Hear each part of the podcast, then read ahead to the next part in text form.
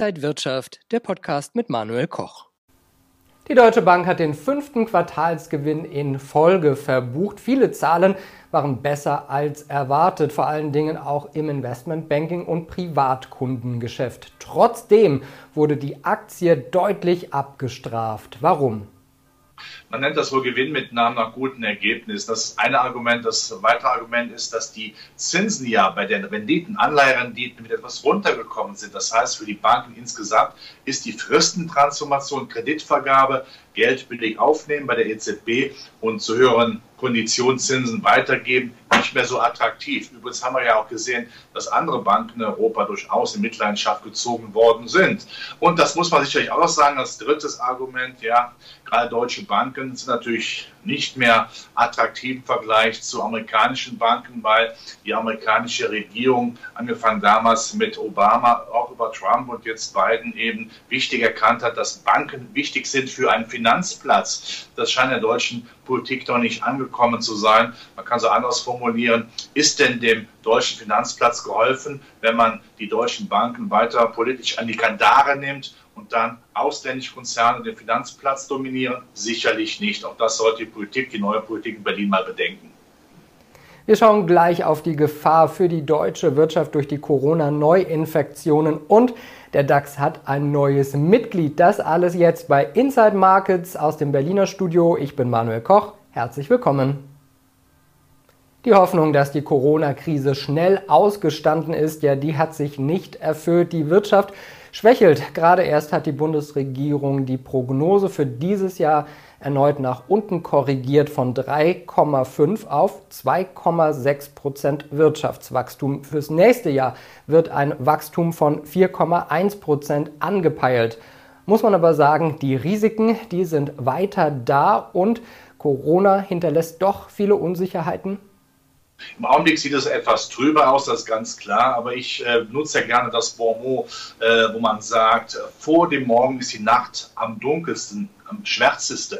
Was wir im Augenblick von Kulturwachstum runter revidieren, wird ja im nächsten Jahr rauf revidiert. Corona, da bin ich mir relativ sicher, wird im Frühjahr noch weniger Einfluss haben als jetzt. Über den Winter, da müssen wir jetzt durchkommen, sicherlich. Aber das Grundproblem ist ja eher, dass wir sagen müssen, die Rohstoffe sind noch nicht verfügbar, die Vorprodukte und die Lieferengpässe sind ja eben auch noch da. Aber das bessert sich. Beispiel die OPEC zum Beispiel. Warum ist die OPEC nicht bereit, zu den tollen Preisen, hohen Preisen, die wir im Moment auch haben, mehr zu fördern? Weil sie große Angst haben, dass dann im nächsten Jahr wenn die Lager wieder aufgefüllt sind, wenn alle eingekauft haben, übrigens auch nach dem Winter, dass dann der Ölpreis scharf runtergeht. Also von daher gehe ich davon aus, dass im nächsten Jahr die Rohstoffe wieder da sein werden. Da werden alle wieder sagen, wir haben jetzt genug und dann kann abgearbeitet werden. Denn eines ist auch klar, die Auftragslage in der deutschen Industrie, die ist nach wie vor sehr robust, sehr stabil. Wir haben eine technische Konjunkturdelle und im nächsten Jahr ist dieser technische Schaden dann behoben.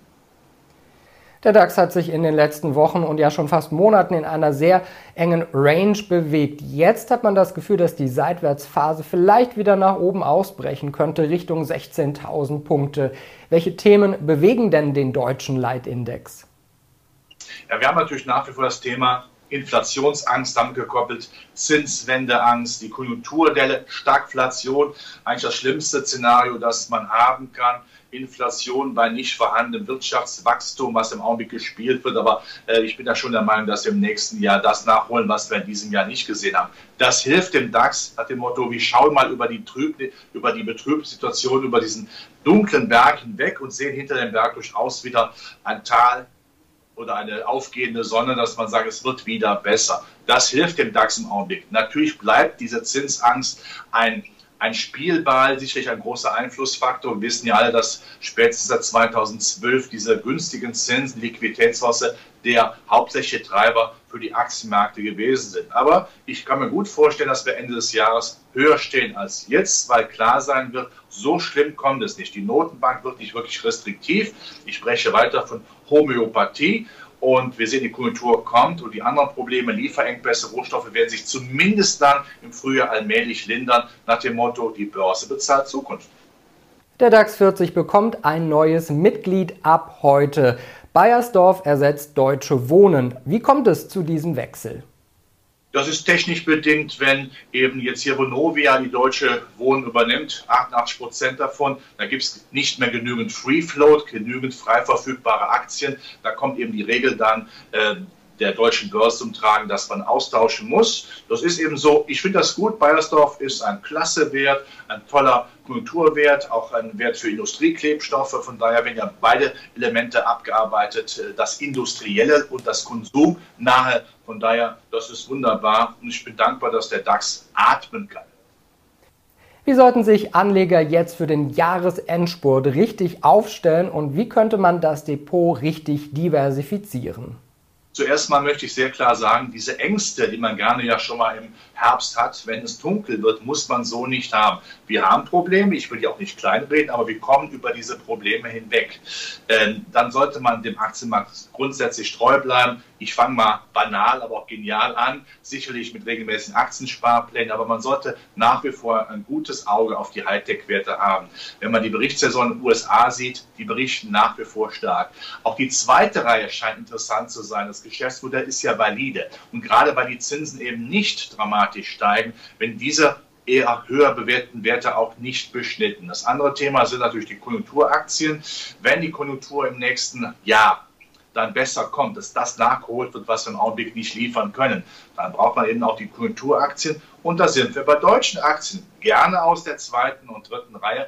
Und vergessen wir bitte auch nicht, wir kommen ja der Ampelkoalition, das Thema Klimaschutz wird wichtiger werden.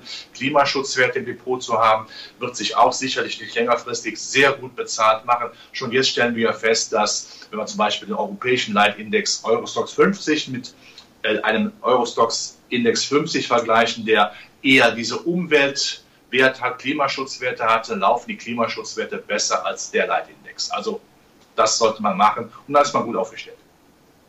Wenn euch das Video gefallen hat, gebt mir gerne einen Daumen nach oben, kommentiert und postet. Und ansonsten sehen wir uns in der kommenden Woche wieder bei Inside Markets. Ich bin Manuel Koch. Happy Friday! Und wenn euch diese Sendung gefallen hat, dann abonniert gerne den Podcast von Inside Wirtschaft und gebt uns ein Like.